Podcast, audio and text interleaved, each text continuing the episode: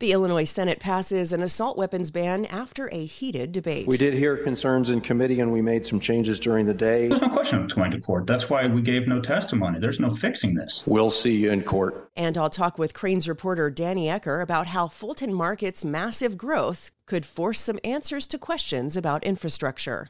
Well, what CDOT is saying is that we, that doesn't mean we need more parking. Add more parking, people will park. And then it gets more congested, and then you have more of a problem. They want this to be this really multimodal transportation neighborhood. I'm Amy Guth, and this is Crain's Daily Gist for Wednesday, January 11th.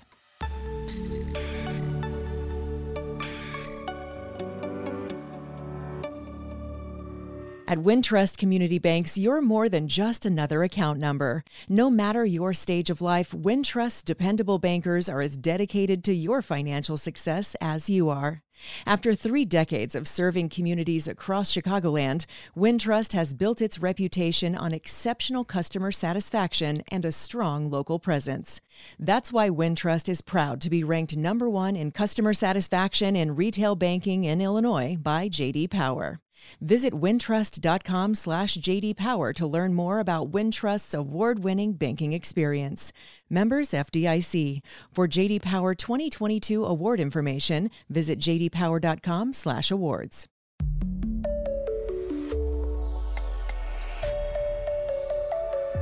I'm joined by Crain's reporter Danny Ecker here to talk about how Fulton Market's growth could bring up some issues with infrastructure.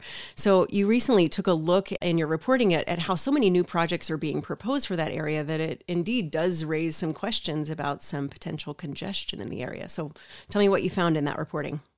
Yeah, this is really not a new topic for Fulton Market. I mean, we are really almost a decade now into this golden era of Fulton Market's redevelopment into this trendy corridor with all the big corporate tenants. And this was all brought about uh, several years ago by the city allowing downtown like zoning in Fulton Market, you know, big buildings. They said, look, we could see these buildings becoming more popular and these sites, and hey, we have this new L stop here, the Green Line Morgan Station. They started saying, well, you could do a lot really dense, tall buildings here. Well, that was great. And obviously, it has now come to fruition where you have big buildings that have been built and many others that are even bigger being proposed. It looks a little bit more like downtown, but you don't have the infrastructure, the public transportation that downtown has. You have one, you know, CTA Green Line station. You have uh, a little bit of bus activity. You have a lot of streets that were really meant for push carts that were selling meat not you know commuters and and uh, a lot of people living in this neighborhood. So these big buildings are now forcing the city to kind of answer the question about all right, what is the infrastructure that is needed in this neighborhood to support its growth? You know, this is such a crucial piece of downtown that has been drawing companies and jobs and now residents at a time when a lot of other parts of downtown aren't and the city is focused on making sure that that momentum continues. Well, do you need to add more of the loop like infrastructure to support it and make sure that people want to be there and companies aren't going to feel like it's hard for their employees to get there? Or by doing that, are you going to kill the vibe and the character that makes Fulton Market what it is? That's a really interesting question that the city is now trying to answer, studying in different ways, and trying to look at how can we do this and make sure that this neighborhood grows, but also ensure that we're not cannibalizing it and, and making sure that we're not taking away what has made it cool.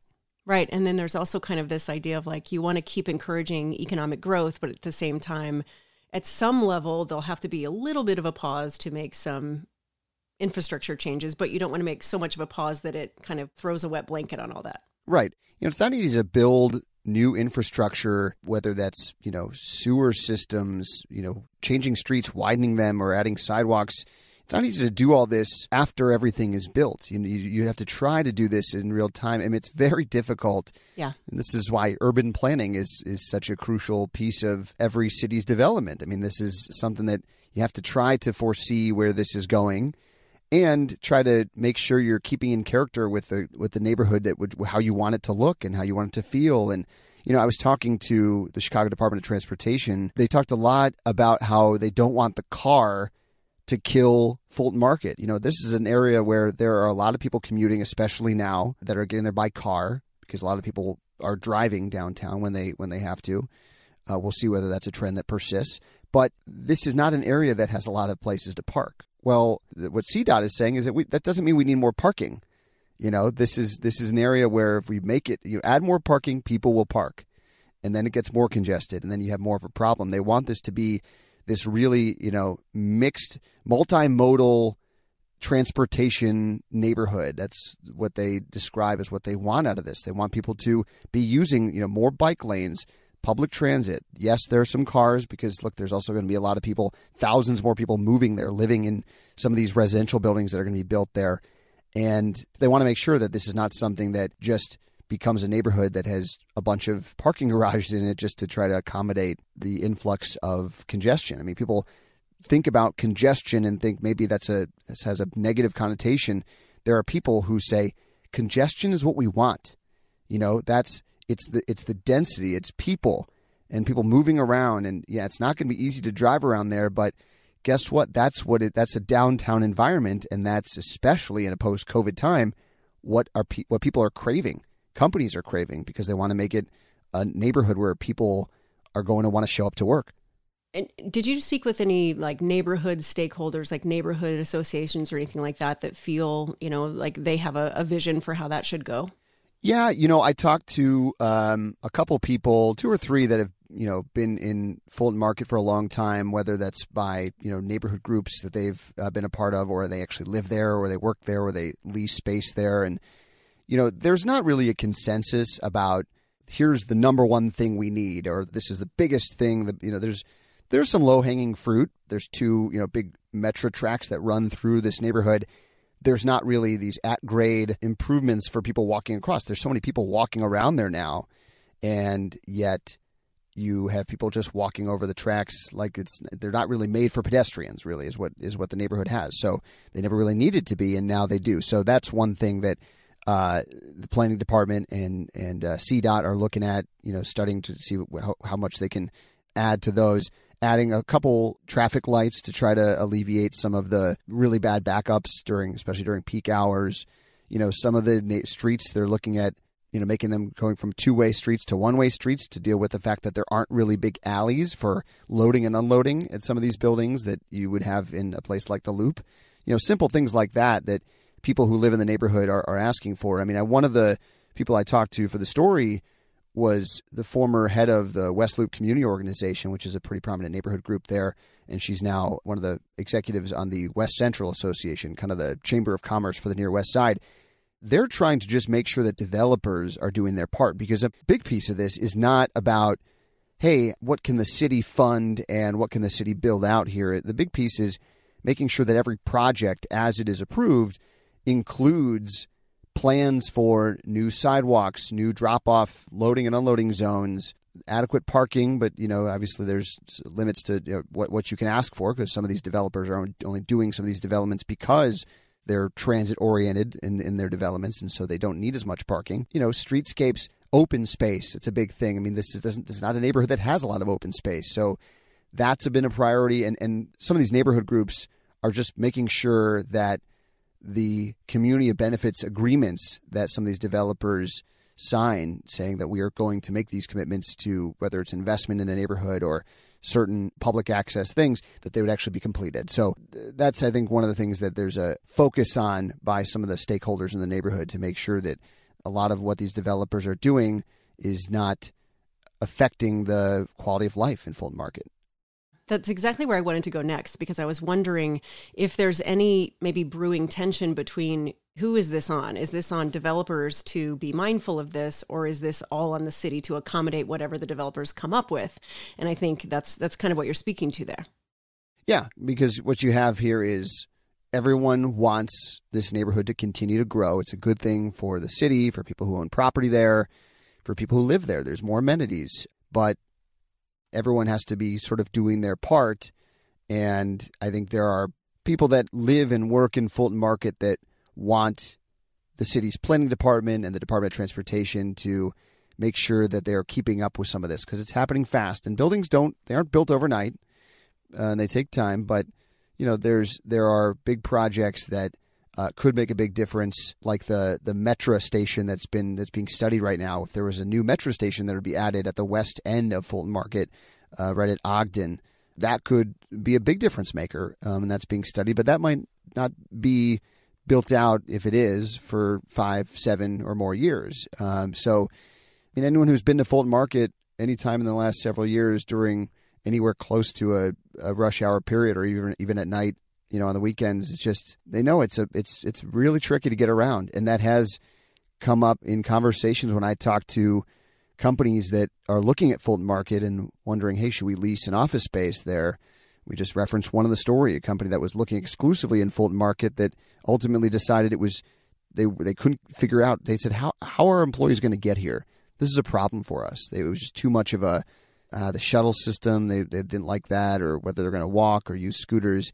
It just seemed like at a time when companies are trying so hard to get people to show up, if you add in a trickier commute for some people, depending on where they're coming from, that's going to harm your your goal there. So it's on a lot of different people here to pull this all together, but everyone is just hoping to make sure that Fulton Market continues to thrive. That's that's what everyone is hoping for. So you mentioned um, studying a potential, you know, build out of a Metra station. Are there any other projects that you know of right now that the city or developers or anybody else is kind of really seriously taking a look at doing? I think the most interesting one that will shape a lot of what the future of Fulton Market is, other than that Metra station and how soon that becomes reality, is Randolph Street. So there's a study going on right now that the Chicago Department of Transportation is undertaking about Randolph and how it might be able to be totally redone to make it much more practical and dynamic, you know, and really break from what it has been historically, which, you know, anyone who's driven down Randolph, you know, you have these two lanes in the center of Randolph, very narrow traffic lanes, and then you've got these areas off to the sides that are are split up from the center of the street by barriers. A lot of this was beautified. What was it, 26 years ago, 27 years ago now for the 96 convention that was great for the old Fulton market where you had a lot of meat companies there and that's that was an area for there was lots of loading and unloading there. Not so great for a pedestrian friendly neighborhood and actually the most interesting thing that we've written about recently that feeds into that was this new proposal from Related Midwest which wants to build a 41 story office tower at 725 West Randolph. That's basically Randolph and the expressway and they are going to get rid of that barrier between their property and the center lanes of Randolph Street and make that more of a plaza, you know, pedestrian friendly spot.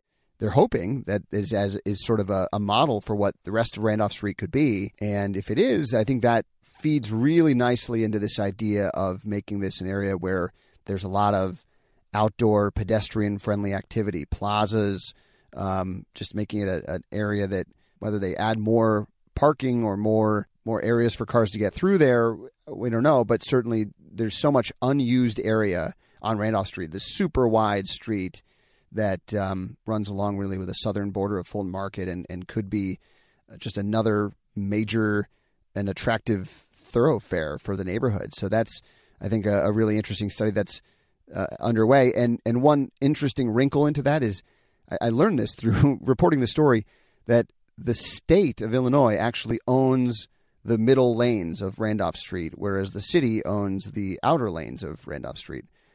Don't really know the story of why behind that, but I do know that that's a, a, an interesting challenge that has to be overcome as they think about what the future of Randolph Street will be, because they, the city and state need to work together basically to uh, figure out if Randolph Street is going to be redone what does that mean for the ownership of the middle of the street? And can they be on the same page about how that would be funded and, and what would happen?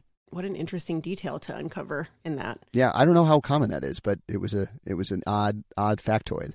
Well, I'm sure uh, not the last time we'll be talking about this. Plenty, plenty more to discuss here. So we will revisit this soon. But before I let you go, a new vision for Soldier Field uh, was was unveiled recently to try to perhaps get the Bears to stick around a little bit longer. What can you tell me about that while I have you here? Yeah, so Landmark Development, which is the group that has proposed, gosh, it was several years ago now that they started the the effort to propose One Central, which is this twenty billion dollar mega project that would be built over the rail yard that is across Lakeshore Drive from Soldier Field, if you can picture that. This would be a massive mixed use project that would be connected by a bridge to Soldier Field and would have this entertainment district, a giant transit hub, and would be heavily subsidized to the tune of more than $6 billion by the state to make it happen. That developer has been working with the city on looking at the future of the museum campus in Soldier Field. Could it have a dome over it? Well, now that we're getting closer to the Bears deciding whether or not they're going to close on their acquisition of the Arlington International Racecourse site in Arlington Heights, uh, this developer is basically seeing that you know, look, the, the Bears are give them leverage because if the city wants to keep the Bears, they would have to make a pretty compelling case that makes Soldier Field the kind of venue that the Bears would be looking for. And I'm not sure they even can, but this might be their best shot. This developer rolled out this video on Sunday to say, look at what we can do. This is how we would dome Soldier Field. We would use these areas around the colonnades that are totally unused today and, you know, knock down the south and north stands, rebuild them, make a concert venue outside, add tons of more club spaces. Plus, this would all be connected by a bridge to one central, kind of showing that what could be done here. And not getting into so much of the numbers of how much all this would cost, which is a key detail, but you know, conceptually showing this is what is doable and making the argument that this is actually more economical for the Bears and for the city than for the Bears to to build something from the ground up in Arlington Heights. So we don't really know whether this is going to be enough to get the Bears' attention. The Bears say they're focused only on Arlington Park right now, and you know, seeing that through to see whether that is something they are going to buy and develop. But it was interesting to see. You know, you you you looked at this video and you kind of go, "Boy, they really." missed the boat 20 years ago when they when they redid Soldier Field because here, here's what they could have done. Now technology is a little bit different. There's cases of other domes being built like this since then, uh, where it's not built on top of the stadium but sort of built over the stadium, if that makes sense.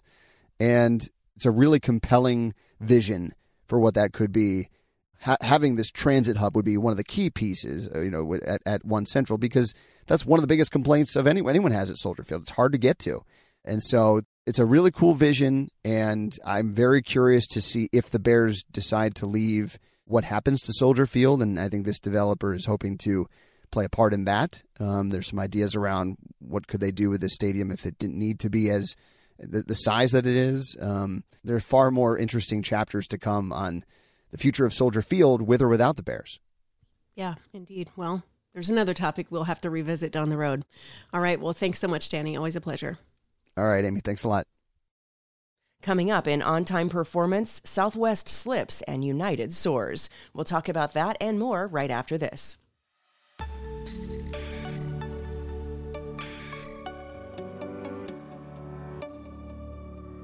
This coming February, Crain's Chicago business relaunches its executive education program in leadership development, custom designed to hone the leadership skills of executives across the Chicagoland area. We're pleased to bring you new programming from Crain's Leadership Academy, designed and taught by renowned faculty from Chicago Booth School of Business. The program will benefit mid and senior level executives from the Chicagoland area across various sectors and industries who seek to heighten their leadership skills skills for success during these uncertain times. Sessions will be held at the Gleacher Center in downtown Chicago from February 24th through March 24th, 2023, every Friday from 9 a.m. to 1:30 p.m. A certificate of completion from Chicago Booth and Crain's will be provided. For questions about the program, visit crainsacademy.com or email cranesacademy at crain.com.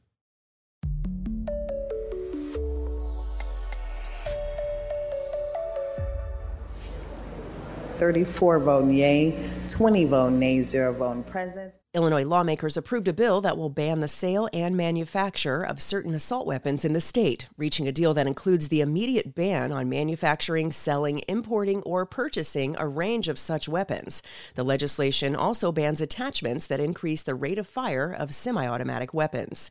Bloomberg reported that the state Senate passed the legislation by a margin of 34 to 20 late Monday, after deliberations that started on Sunday, with Governor J.B. Pritzker pushing for the ban at his inauguration speech. Why do we allow anyone to easily purchase a rapid fire, high capacity weapon that can kill dozens of unarmed people in under a minute? It now returns to the House of Representatives, which last week backed a version of the measure, for a final vote.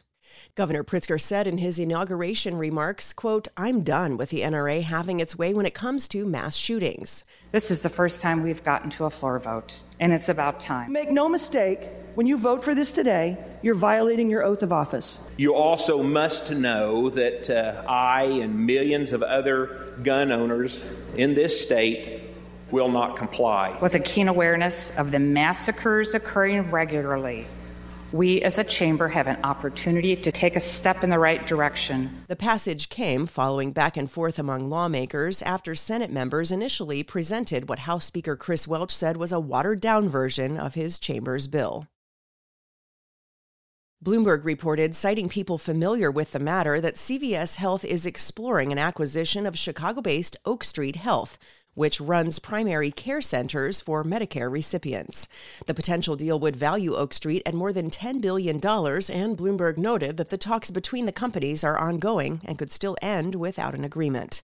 Oak Street, with a market value of about $5.5 billion, rose as much as 32% in after hours trading. CVS, a major pharmacy operator, has been expanding more recently into healthcare via acquisitions, agreeing last year to buy Signify Health, a deal that should close in the first half of this year. The company's rival, Deerfield based Walgreens Boots Alliance, has similarly been making headway into the healthcare sector through acquisitions, as previously reported by Crain's Ally Marotti. Woonsocket, Rhode Island based CVS, which bought the insurer Aetna in 2018, has said it wants to make healthcare more convenient and affordable for customers, and has said it plans to partner with doctors or potentially acquire primary care practices. Oak Street, which went public in 2020, had 169 centers across the U.S. providing care for nearly 160,000 patients as of the end of last year, according to a company filing. Private equity firms General Atlantic and Newlight Partners collectively own roughly 39% of the company, according to data compiled by Bloomberg. Sterigenics will pay $408 million to settle more than 870 cases alleging that ethylene oxide from its Willowbrook facility caused cancer and other health issues. That, according to a press release late Monday from Sterigenics' parent company, Cleveland based Sotera Health. Citing the statement from the company, Crain's John Asplund noted in reporting that the settlement of claims is subject to substantially all of the plaintiffs agreeing to their individual settlement allocations and dismissing their claims with prejudice. Completion of the agreements is expected to take from 90 to 120 days, also according to the company's statement, which emphasized that the settlements are not an admission of any liability that emissions from the Willowbrook facility posed a safety hazard to the surrounding communities. Medical sterilization company Sterigenics had already faced two trials over claims that its emissions caused cancer in nearby residents. Many of the cases against Sterigenics came about after a study conducted by the U.S. Environmental Protection Agency in 2018 found that people in the surrounding area faced high cancer risks linked to the company. Southwest Airlines' operational woes weren't limited to its epic holiday meltdown. Citing aviation researcher OAG, Crain's John Pletz reported that the carrier's on time performance rate slipped to just over 71% last year from just over 79% in 2019, prior to the COVID 19 pandemic. United, meanwhile, improved to just over 79% of flights on time, up from just over 76%. Pletz noted that the two carriers traded places on OAG's ranking of the world's largest airlines, as United moved to the number 8 spot from the 13th in 2019, while Southwest fell from 13 to number 8. American, the other big carrier serving Chicago, remained in the number 9 spot with a 77% on time completion rate. As previously reported, Southwest, which built its reputation as much through on time performance as it did price, drew outrage from customers and scrutiny from regulators over the holidays when it was forced to cancel more than half its flights. Among U.S. carriers, Delta ranked first, followed by Alaska, United, American, Hawaiian, Spirit, and Southwest. United jumped to third from ninth in 2019, while American improved to fourth from eighth, according to OAG. Pletz noted that the rankings underscore the opportunity for Chicago based United to make inroads against Southwest, noting that on time performance is a key part of CEO Scott Kirby's plan for United to surpass rivals moving out of the COVID 19 pandemic, leading to higher revenue and bigger profits. Pletz also noted in reporting that United said its on time performance last summer was the best third quarter in its history, also noting that the changes in on time performance are also reflected in the airline's home airports. Atlanta's Hartsfield Jackson International, home to Delta, was number two among the largest airports worldwide, according to OAG, but its on time performance fell to just over 80% last year, down from just over 86% in 2019. O'Hare, which ranks seventh, improved its on time performance to almost 78%, up from almost 75%.